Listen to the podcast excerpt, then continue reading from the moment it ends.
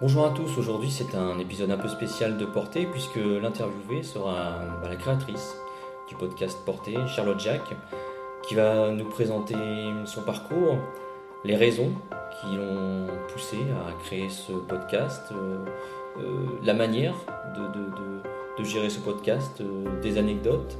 elle va nous parler aussi de l'avenir de ce podcast et puis on finira par sa vision de la danse. Donc voilà, je vous souhaite un bon épisode et c'est parti.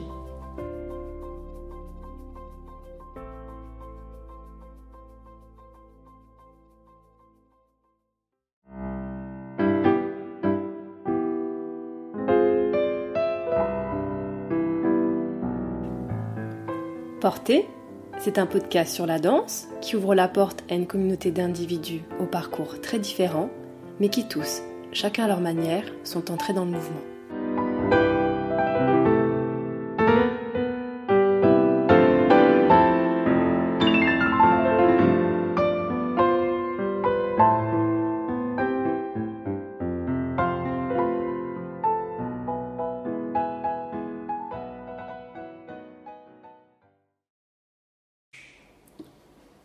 Bonjour Charlotte Jacques. Euh, alors d'abord, pouvez-vous vous présenter?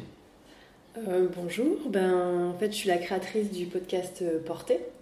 Euh, avant ça, j'étais danseuse dans, une, dans des compagnies en France et à l'étranger. Et ensuite, je suis devenue professeure de danse classique. Donc, dans différentes structures, des associations, des écoles privées, des conservatoires, des centres de formation. Voilà, un petit peu de tout. Et quelle est votre, votre formation du coup? Euh, ma formation initiale, j'ai été formée dans une toute petite école en Normandie.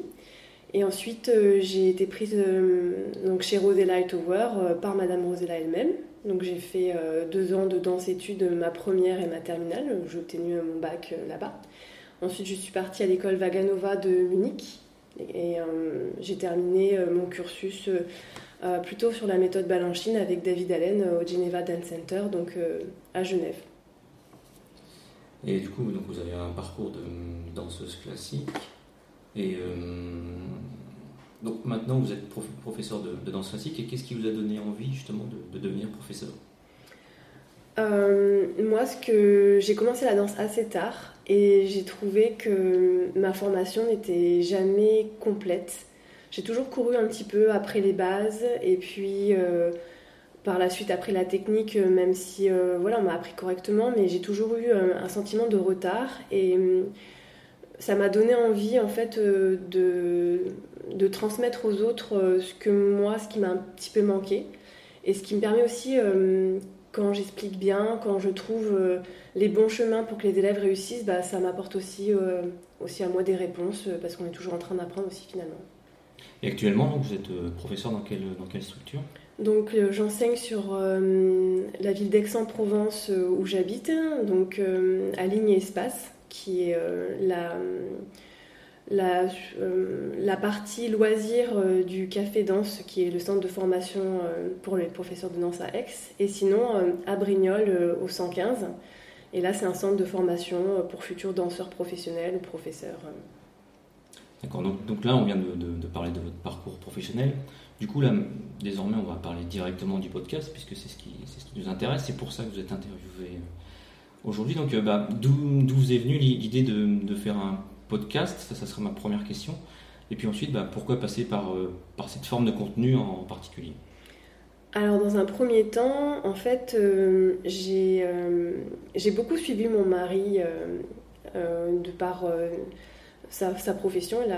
on a déménagé souvent et donc je suis arrivée dans une région où euh, je n'avais pas de réseau et j'ai dû accepter un travail qui était assez loin de chez moi. Donc en fait, je faisais 100 euh, euh, km pour aller travailler et 100 km pour revenir. Donc cela au début trois fois par semaine.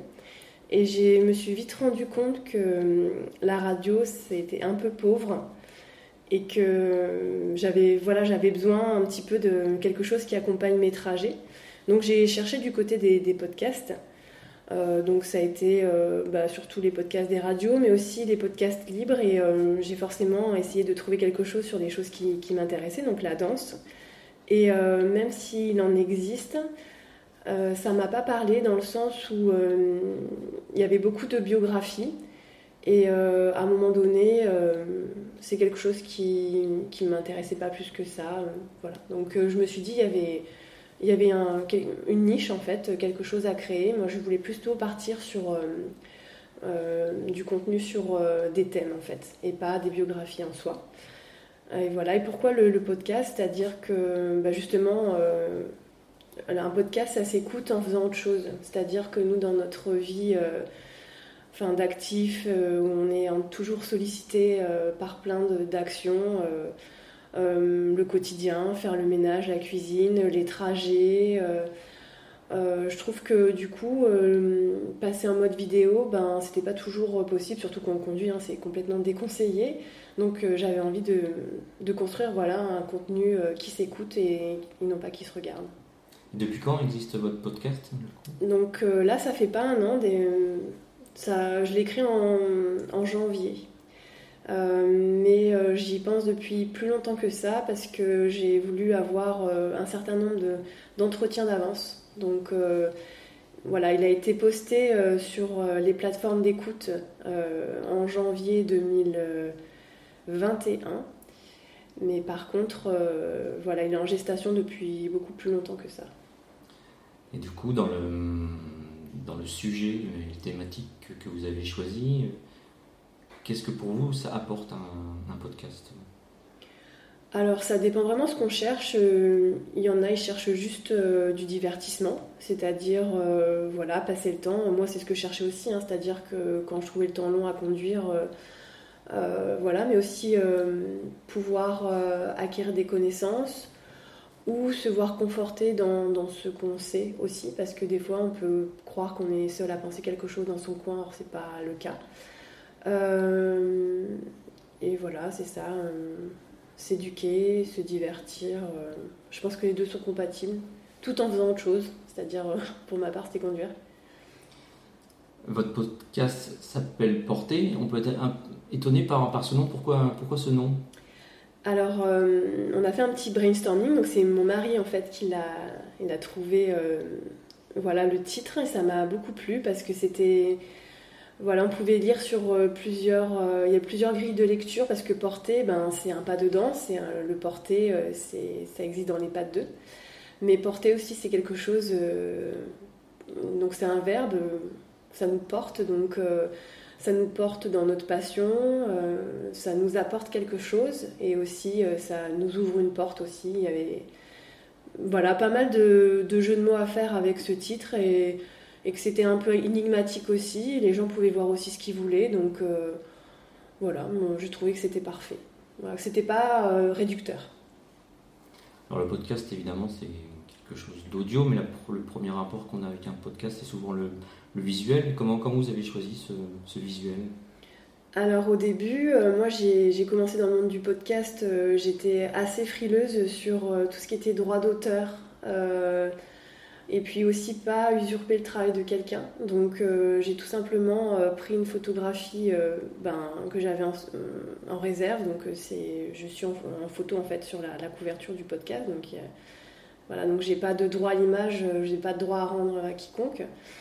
Et puis, euh, donc on l'a retravaillé par, avec un code couleur euh, que j'ai choisi. Et aussi, il faut savoir que hum, c'est des très petites vignettes, donc euh, il faut que ça, ça rentre dans les chartes des plateformes.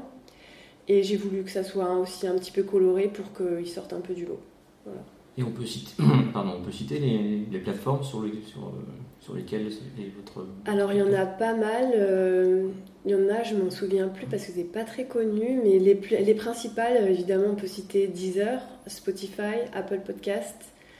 Euh, il y a Stitcher aussi.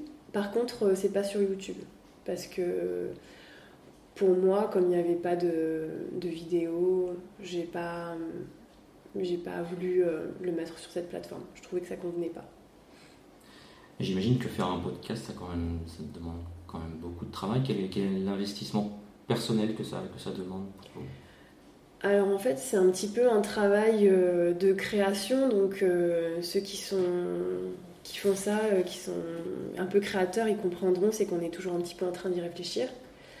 Enfin, on a un petit peu ça dans le coin de sa tête, pas en permanence, je dirais, mais quand la bonne idée survient ou quand la rencontre se fait, hop, tout de suite, on note. moi, je note dans mon petit carnet des idées, des numéros de téléphone des gens. après, le montage, c'est assez long. Surtout que je ne suis pas une spécialiste, donc j'ai fait ça voilà, de, sur, avec les outils dont je disposais. Euh, aussi, mon hébergeur m'a fourni, euh, au chat, m'a fourni euh, une banque de, musique dont j'ai pu utiliser sans avoir à avoir des problèmes, pareil, de droit d'auteur.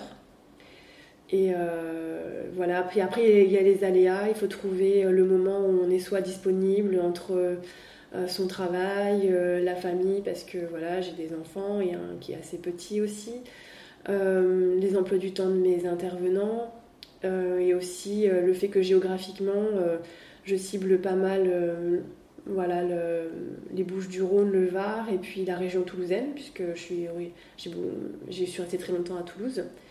Je me, je me suis déplacée une fois à Lyon. Sinon, il y a quelques interviews qui ont lieu par Zoom, mais je préfère éviter parce que c'est vrai que c'est plus compliqué au niveau du son, mais quand j'ai pas le choix, je, je m'organise comme ça.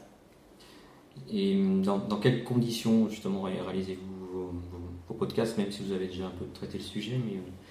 Alors c'est vraiment très euh, artisanal, c'est-à-dire que j'ai investi dans un micro euh, de bonne qualité qui avait été recommandé par un, site internet justement qui, qui, avait été fait par des podcasteurs. Euh, et puis après, mais je, me déplace j'ai pas de studio d'enregistrement. Donc parfois, c'est vrai que on peut attendre un petit peu le bruit de circulation, euh, ça dépend où on, se trouve en fait, si je viens à la rencontre des gens. Euh, je me souviens quand j'ai fait un podcast euh, sur la barre à terre avec Stéphane Dahl et quand je suis arrivée chez lui, il y avait énormément de travaux chez son voisin. Et on s'est posé la question si on arrivé à faire quelque chose, donc, donc ça s'est arrêté, on a eu de la chance, mais bon, c'est vrai qu'il y a toujours des, des aléas comme ça. Euh, le, voilà, le bruit, le silence, euh, c'est quelque chose qu'il faut gérer. Euh, c'est pas toujours évident de trouver un, moment et un endroit propice pour enregistrer. En fait, ce que j'entends, c'est que quand on réalise un podcast, enfin, en tout cas, c'est le cas pour vous, on apprend tout sur le moment, sur le tas, sur le, enfin, comment gérer un micro, comment gérer un montage, comment, comment, comment les mettre sur un, sur un, sur un espace, sur un hébergeur. Euh, ça, ça, vous a pris beaucoup de temps, du coup, de, techniquement de, Techniquement, euh, oui, ça prend du temps. Bah, déjà, l'enregistrement, c'est autour d'une heure. Après, réfléchir aux questions, euh, je pourrais pas dire parce que je les note au fur et à mesure, mais j'y pense quand j'ai quelqu'un en tête, j'y pense régulièrement. après, si j'ai un déplacement à faire, aussi, il y a des montages qui sont plus compliqués que d'autres quand il y a des aléas. C'est-à-dire quand quand le logiciel Zoom, par exemple, bah, la connexion n'est pas terrible, il faut que j'arrive à trouver euh, comment couper une phrase qu'on n'entend pas et repartir avec une intonation de voix correcte sans que ça fasse euh, un mélange étrange. Euh, s'il y a eu subitement des cris, des choses comme ça, il faut que. Enfin, j'essaie au mieux de, donner un rendu que les gens ils aient envie d'écouter parce que si le son est pas terrible, c'est sûr qu'on n'a pas envie de bah, de continuer à écouter. Et surtout que je sais que mon podcast est long, une heure, euh, c'est vraiment euh, des gens dont, que le sujet intéresse. je pense que c'est pas accessible à. C'est pas de la consommation, je pense pas. Alors justement, expliquez-nous comment ça se prépare un podcast, de, de, l'idée jusqu'à sa diffusion. Comment, enfin, quel, est le chemin d'un podcast pour, euh, pour vous, pour, pour votre votre travail euh Alors moi, je vais parler de mon chemin à moi. Euh, c'est assez, euh, c'est assez on va dire. c'est au gré des, rencontres. C'est-à-dire que au début, je me suis dit, il y a certains thèmes dont je veux absolument parler.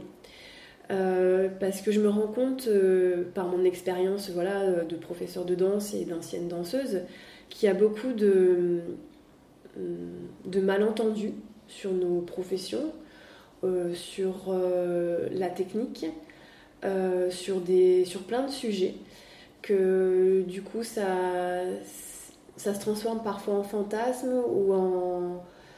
Et je me retrouve avec des gens qui ne, nous, qui ne comprennent pas en fait ce qui est réellement la danse.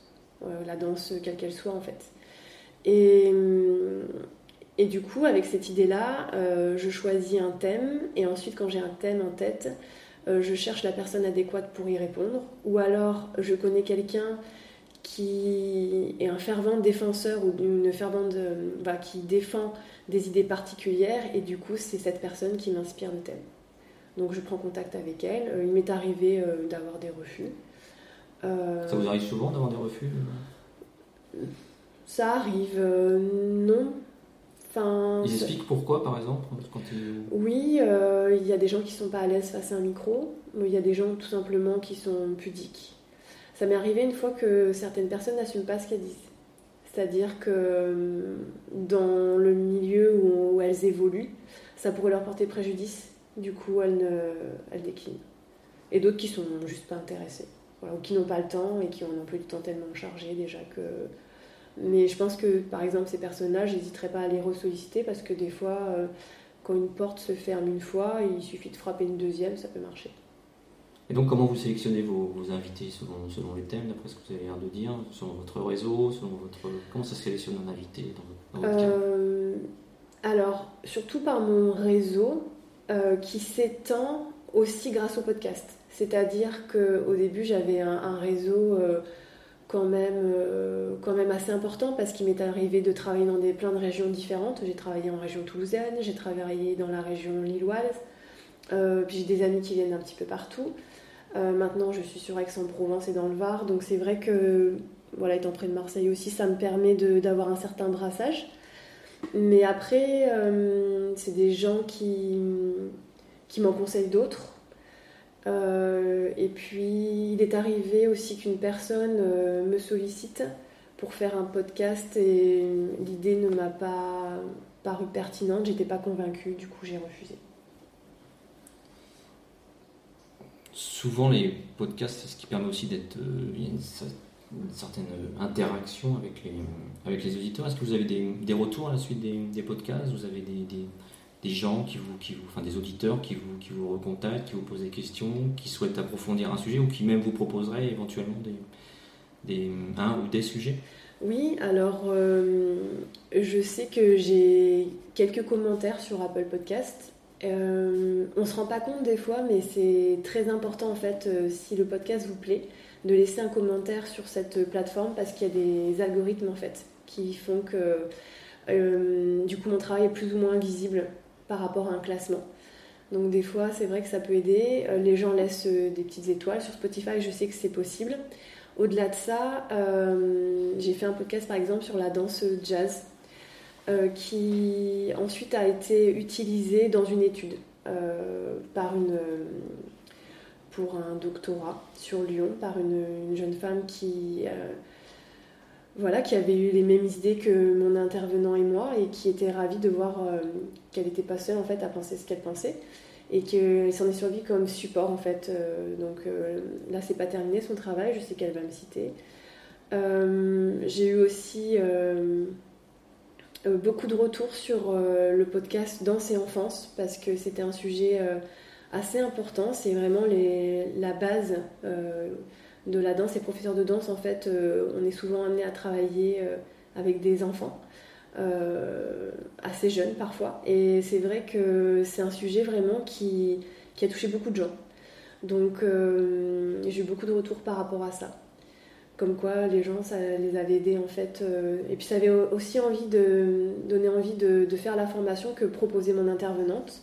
Parce que c'est vrai qu'un podcast en une heure, on peut pas apprendre autant. Que... Mais ça ouvre des portes quand même et, et ça rend curieux. Puis ça, ça donne aussi des outils, c'est-à-dire qu'ils n'étaient pas forcément au courant qu'on pouvait continuer de se former de cette manière-là. Et euh, du coup, euh, ça a enclenché quelque chose. Après, au niveau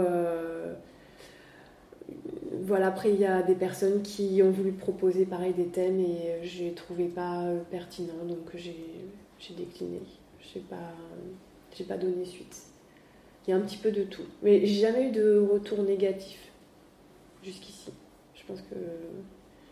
J'ai aussi une mini-série qui va sortir euh, très prochainement, ou quand ce podcast va être euh, mis en ligne, il est possible qu'elle soit déjà en ligne. Donc c'est la, la série sur la maternité que qui m'a été. voilà, j'ai lancé l'idée sur un réseau social, sur Facebook, sur un groupe de professeurs de danse. Et j'ai eu énormément de, de demandes pour appuyer le fait que c'était important que je le fasse et des, personnes qui se proposaient pour témoigner. Euh, pour expliquer en fait euh, qu'est-ce que la danse euh, avait de particulier et de peut-être compliqué par rapport à une vie de famille ou à la maternité, au sens large, c'est-à-dire pas seulement la grossesse et l'accouchement, mais aussi le postpartum, comment on s'organise. Donc j'ai sur ce sujet-là, je suis partie sur une mini-série, donc il n'y aura pas qu'un épisode, il n'y a pas qu'un épisode parce que peut-être qu'elle sera déjà sortie. Vos invités sont diverses, les thématiques sont diverses.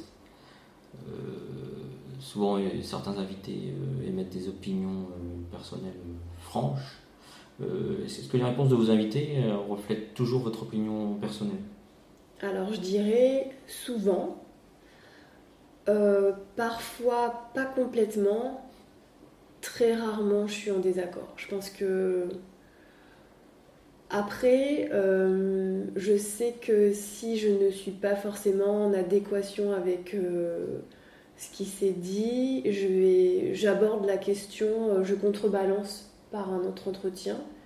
Mais honnêtement, je suis plutôt d'accord avec ce qui se dit. Vous avez eu des espèces d'autocensure après un podcast, enfin quelqu'un qui aurait fait un podcast avec vous et qu'après on aurait dit oh là, je regrette d'avoir dit ça, est-ce que tu peux pas le changer? Alors, on n'a pas censuré. Euh, par contre, euh, je sais que j'ai certains invités qui ont abordé des sujets qui sont un petit peu, euh, par exemple, le ministère de la Culture, ou alors la vision de la danse classique aussi. Je, sais qu'avec Elodie Ducasse, quand on parlait de la danse classique, on, s'est dit, on a réécouté, on s'est dit qu'on y avait été un petit peu fort. Et puis après, on s'est dit que non, en fait, c'était une réalité et que on n'a rien changé, on n'a pas coupé. On a laissé comme ça, on, assume en fait ce qu'on pense. Et du coup, ça me fait penser, quel, est, le podcast qui, a eu le plus de, succès, le plus d'audience justement? Alors, euh, La barre à terre a très bien marché.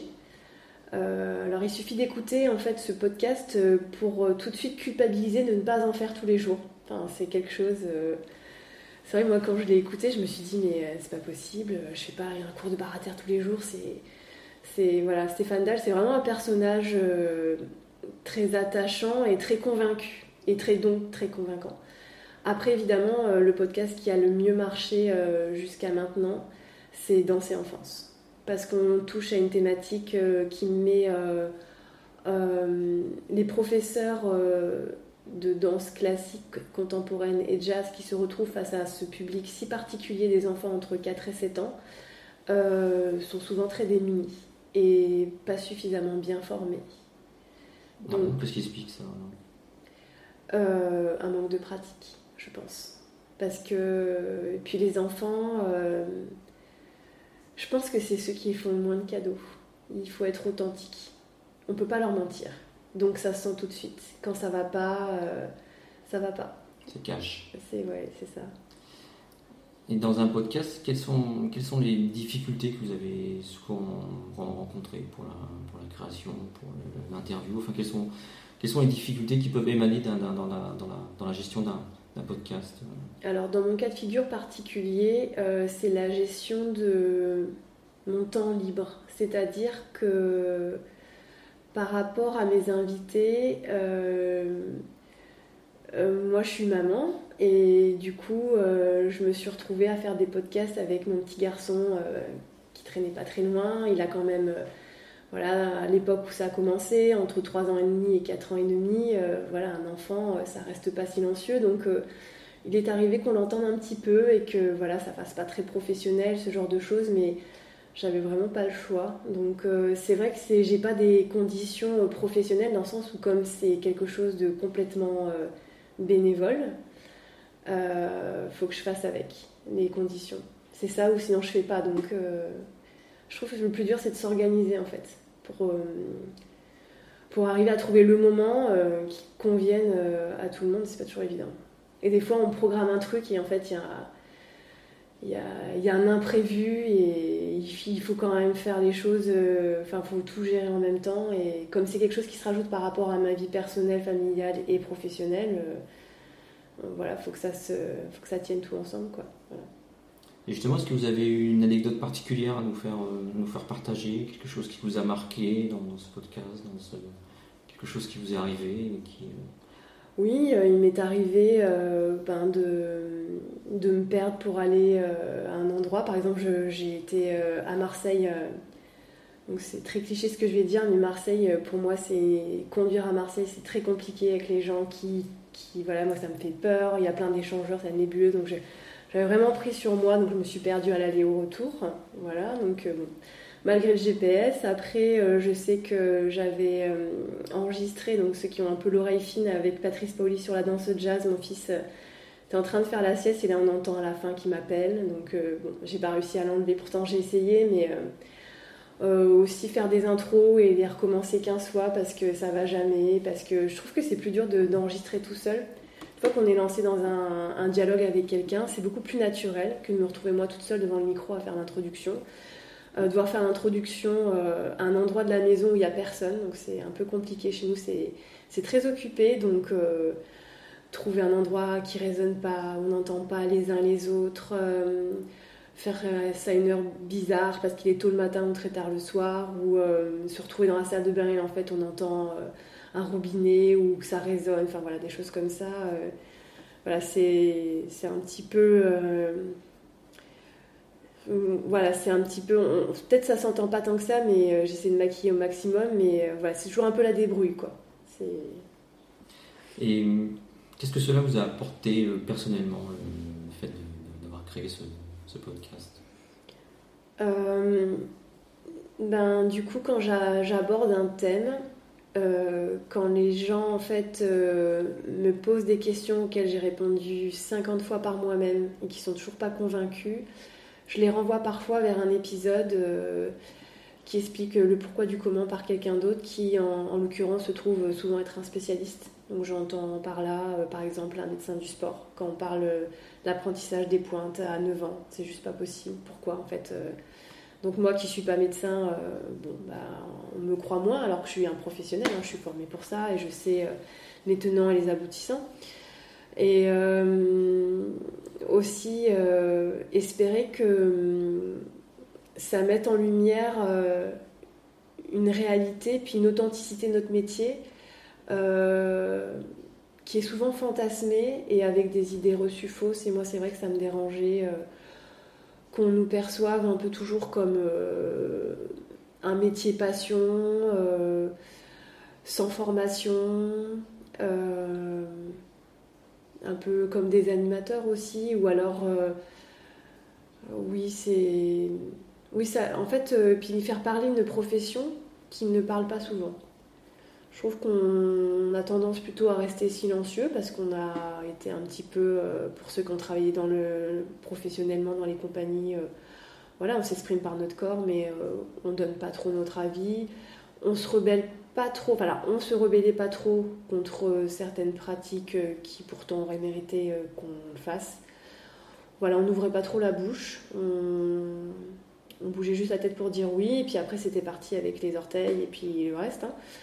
Et du coup, je pense que oui, j'avais envie de mettre un petit peu euh, bah, cette profession en, avant et qu'on puisse parler, qu'on puisse euh, expliquer vraiment ce que c'était notre métier, pourquoi on faisait les choses et et euh, pourquoi une heure aussi, c'est parce que on a besoin d'un peu de profondeur et de prendre le temps en fait, de pas être sur la superficie.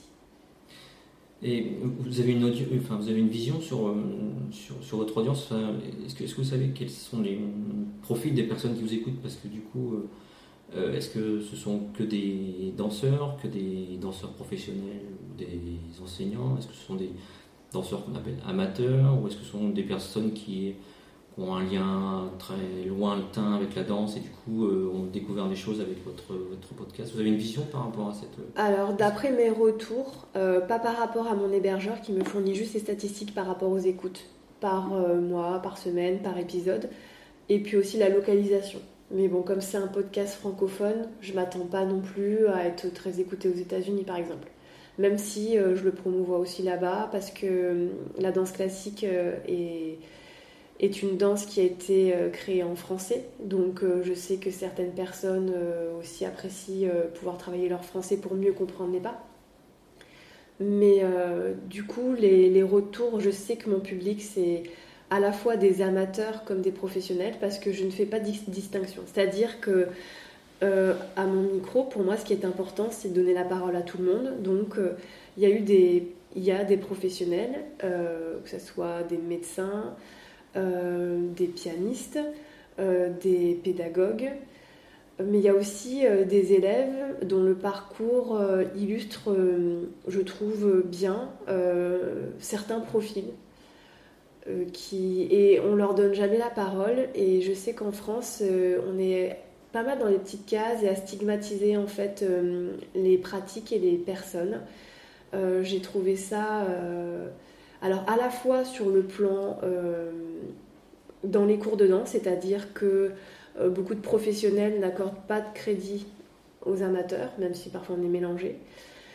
Et aussi au niveau de nos structures politiques, c'est-à-dire par exemple notre ministère qui ne reconnaît pas suffisamment la pratique amateur. Et donc moi, pour moi, c'était important de donner aussi la parole euh, aux amateurs qui sont quand même le socle de futurs professionnels, souvent, et d'un public. Et que, voilà, euh, qu'on soit professionnel ou amateur, on peut aimer la danse, mais, mais autant. Donc, euh, j'ai pas fait de distinction. Donc oui, mes écoutes, il y a des professeurs, il y a des élèves, pré-pro ou non. Euh, des gens qui n'auraient pas trop de lien avec la danse, euh, je suis pas certaine. Je pense pas. Parce que ça reste quand même un podcast de niche, je pense. Enfin, de niche, en sachant quand même la danse euh, regroupe. je pense qu'on est au moins aussi nombreux à pratiquer la danse que ceux qui pratiquent le foot en France. Et pour vous, quelles sont les qualités pour être une bonne podcasteuse? Bah, faut pas se fermer les portes, faut pas avoir peur de se lancer faut pas avoir peur de faire des erreurs. Il faut pas chercher l'audience à tout prix, je pense, parce que c'est peut-être aller à la facilité et à donner aux gens ce qu'ils ont toujours l'habitude de consommer. Et du coup, euh, moi j'assume, je me dis que même si mon podcast, euh, je deviens pas, je n'en vivrai pas ou je deviens pas célèbre avec, euh, au moins il aura le mérite d'être authentique et euh, voilà abouti euh, sur des voilà c'est pas forcément facile d'accès. Enfin c'est pas toujours ce qu'on a envie d'entendre puis c'est pas 7 minutes aussi. Et alors justement est-ce que ce, podcast va, va évoluer? Est-ce que vous avez euh, des visions? Parce que là ça va faire bientôt un an du coup. Est-ce que du coup alors j'imagine qu'il y aura une saison 2 et est-ce que enfin est-ce que vous avez des euh, une vision de, l'évolution, s'il y a une évolution de ce podcast? Alors j'aimerais continuer euh, voilà, sur une saison 2. Donc là, en ce moment, je travaille plutôt à flux tendu, donc euh, c'est un petit peu compliqué, mais j'essaie de garder un rythme parce que je sais que la régularité aussi, c'est important. je ne vais pas sacrifier non plus la qualité de mes intervenants, donc euh, je suis partie déjà sur une première mini-série sur la maternité. Je pense que j'en ferai d'autres sur certains thèmes. Et peut-être aussi intégrer des chroniques euh, plus courtes euh, pour diversifier un petit peu. Donc voilà, il y aura la surprise en, 2022. Et donc vous venez nous dire que vous avez d'autres idées de, de podcast finalement avec celui sur la, sur la maternité, mais peut-être vous avez d'autres... Oui, une mini-série sur les élèves parce que quand on est élève, c'est souvent euh, écoute et tais-toi. Donc euh, pour le moment, euh, je sais pas. Je sais que être élève, c'est très vaste. Moi-même, je me considère encore comme élève, donc même si je suis professeur. donc voilà, c'est ça. Être élève pour moi, c'est un petit peu. c'est une mini-série que. Alors je sais pas quand je vais la réaliser, parce que j'ai juste ça dans la tête pour le moment, mais c'est important pour moi de montrer différents profils parce que je pense que chacun a sa manière d'investir la chose et que ça peut être intéressant de confronter les points de vue et puis aussi donner aux uns aux autres dans l'envie d'apprendre euh, de manière différente. Parce qu'on n'envisage pas toujours les choses de la même manière et c'est enrichissant euh, justement cette différence. Donc évidemment, il y aura des amateurs, il y aura sûrement des enfants. ça va être une aventure encore, parce que je n'ai jamais encore eu d'enfants ou de, jeunes, élèves à mon micro. Puis des pré-pros aussi, voir. Et puis des personnes aussi d'un certain âge, parce que la danse la danse, c'est vraiment euh, pas réservé euh, aux 0-18, enfin aux 4-18 ans. Hein. Il y a des personnes euh, qui en ont 70 et qui comptent pas s'arrêter. Donc voilà, c'est que, ce qui me trotte en tête. Après, j'ai d'autres invités. voilà, pour contrebalancer, j'ai un podcast, il faut que je contrebalance, donc je vais inviter quelqu'un, mais ça, ça, vous verrez plus tard. Mais voilà. De belles surprises à venir. On est en train d'arriver sur, sur, la fin du podcast, mais du coup, j'aimerais un peu sortir du, du podcast lui-même, parce que vous, quand vous, vous avez des, des, invités, bah, vous parlez du monde de la danse, et du coup, moi, j'aimerais bien avoir aussi votre, votre, votre vision, votre opinion sur, sur le monde de la danse. Donc, actuellement, comment, comment, comment voyez-vous le, le monde de la, de la danse? Que ce soit alors la danse, euh, on peut parler aussi autant enseignement que, le, que la que les, euh, que les compagnies, que les structures. Mais du coup, enfin, du coup je vous laisse assez, libre par rapport à cette, question. Comment, comment vous, voyez le, monde de, la danse actuellement? Alors, euh, ma constatation, c'est qu'il y a deux façons de voir les choses. Sur le plan international, la danse, je trouve qu'elle va plutôt bien. Euh, en termes, sur le plan purement national français, je trouve que la danse va plutôt, plutôt mal. Euh, on est quand même le berceau de la danse classique. Il faut savoir que la danse classique, euh, grâce à l'Académie de danse euh, et de musique fondée par Louis XIV, on a nommé les pas qui sont utilisés dans le monde entier, donc qu'on soit chinois, russe, américain. voilà, les cours de danse classique sont en français. Et nous, on est resté là sur nos lauriers à attendre voilà, l'éternité, je pense, et on s'est pas remis en question. Dans les concours internationaux, dans les recrutements de compagnies, euh, on se rend compte euh, que le niveau de la danse classique française a beaucoup baissé. Donc, euh, donc pourquoi? Alors moi je parle surtout de classique parce que c'est ce que je connais.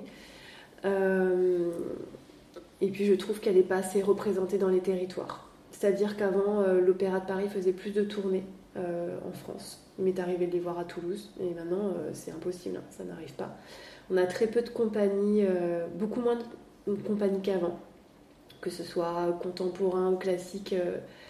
Euh, par rapport à l'Allemagne par exemple.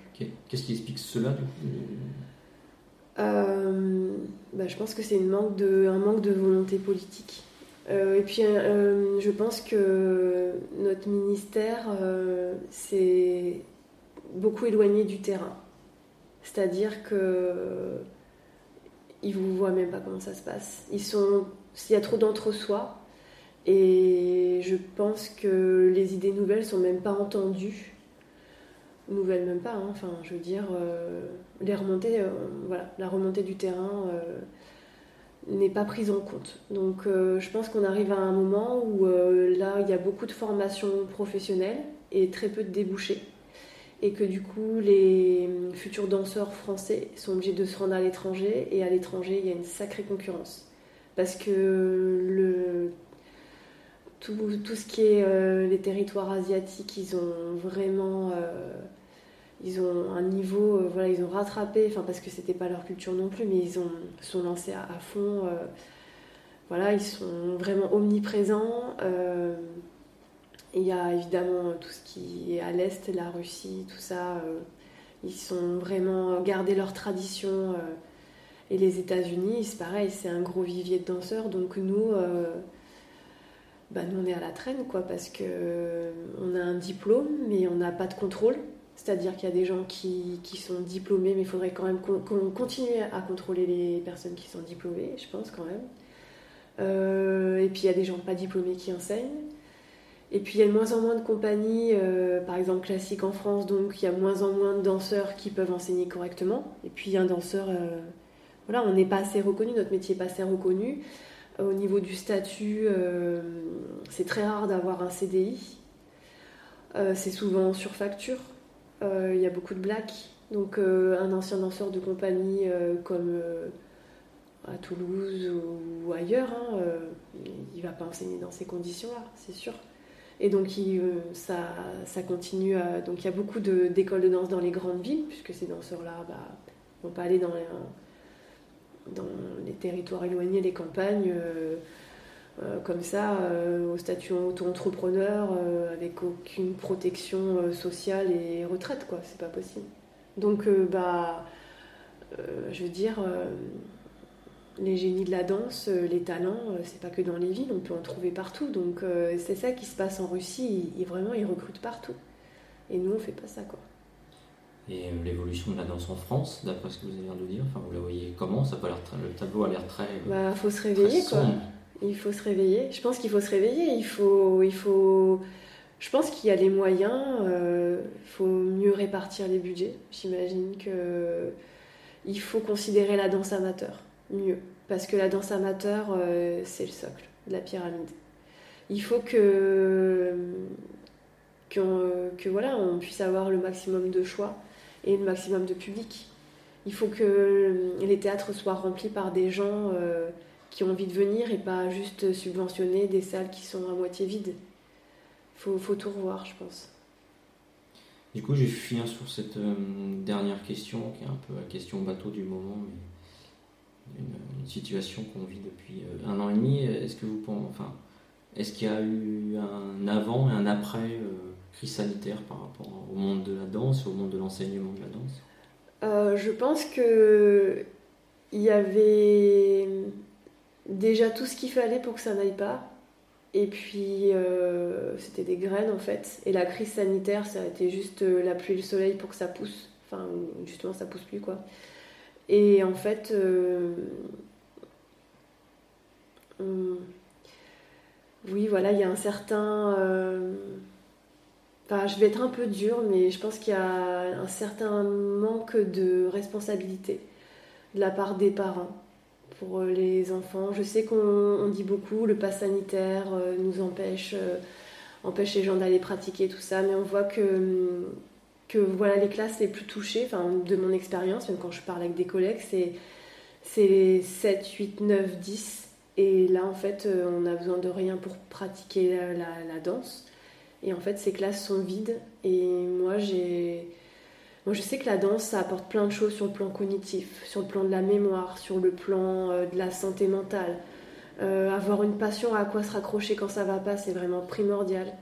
Euh, on est en train de se plaindre que les enfants ils bougent pas suffisamment. Donc c'est un art, mais on se sert beaucoup de son corps, on se sert beaucoup aussi de, sa tête. Et j'ai l'impression qu'on se prépare une belle génération de sédentaires incultes. Et ouais, c'est un peu dur, mais euh, ça me fait très peur. Et j'aimerais que les gens ils se réveillent, qu'ils se disent que euh, faut pas se replier sur soi, faut reprendre, euh, faut reprendre le, chemin des studios, des conservatoires, des associations, des écoles privées, des théâtres. on peut pas, on peut pas se couper de. c'est notre patrimoine quand même, c'est quand même dommage. Charlotte, merci. Du coup, on, sait un peu plus euh, sur, euh, sur la créatrice du, podcast euh, Porté. Donc, bah, peut-être qu'on fera une un prochain podcast avec, bah, pourquoi pas, les auditeurs pourraient très bien poser des questions auxquelles vous pourriez répondre dans une prochaine émission, peut-être un jour. Ça, pourrait être intéressant s'ils ont des. Ah oui, c'est une bonne idée. Des questions auxquelles on n'a pas forcément pensé. En tout cas, merci.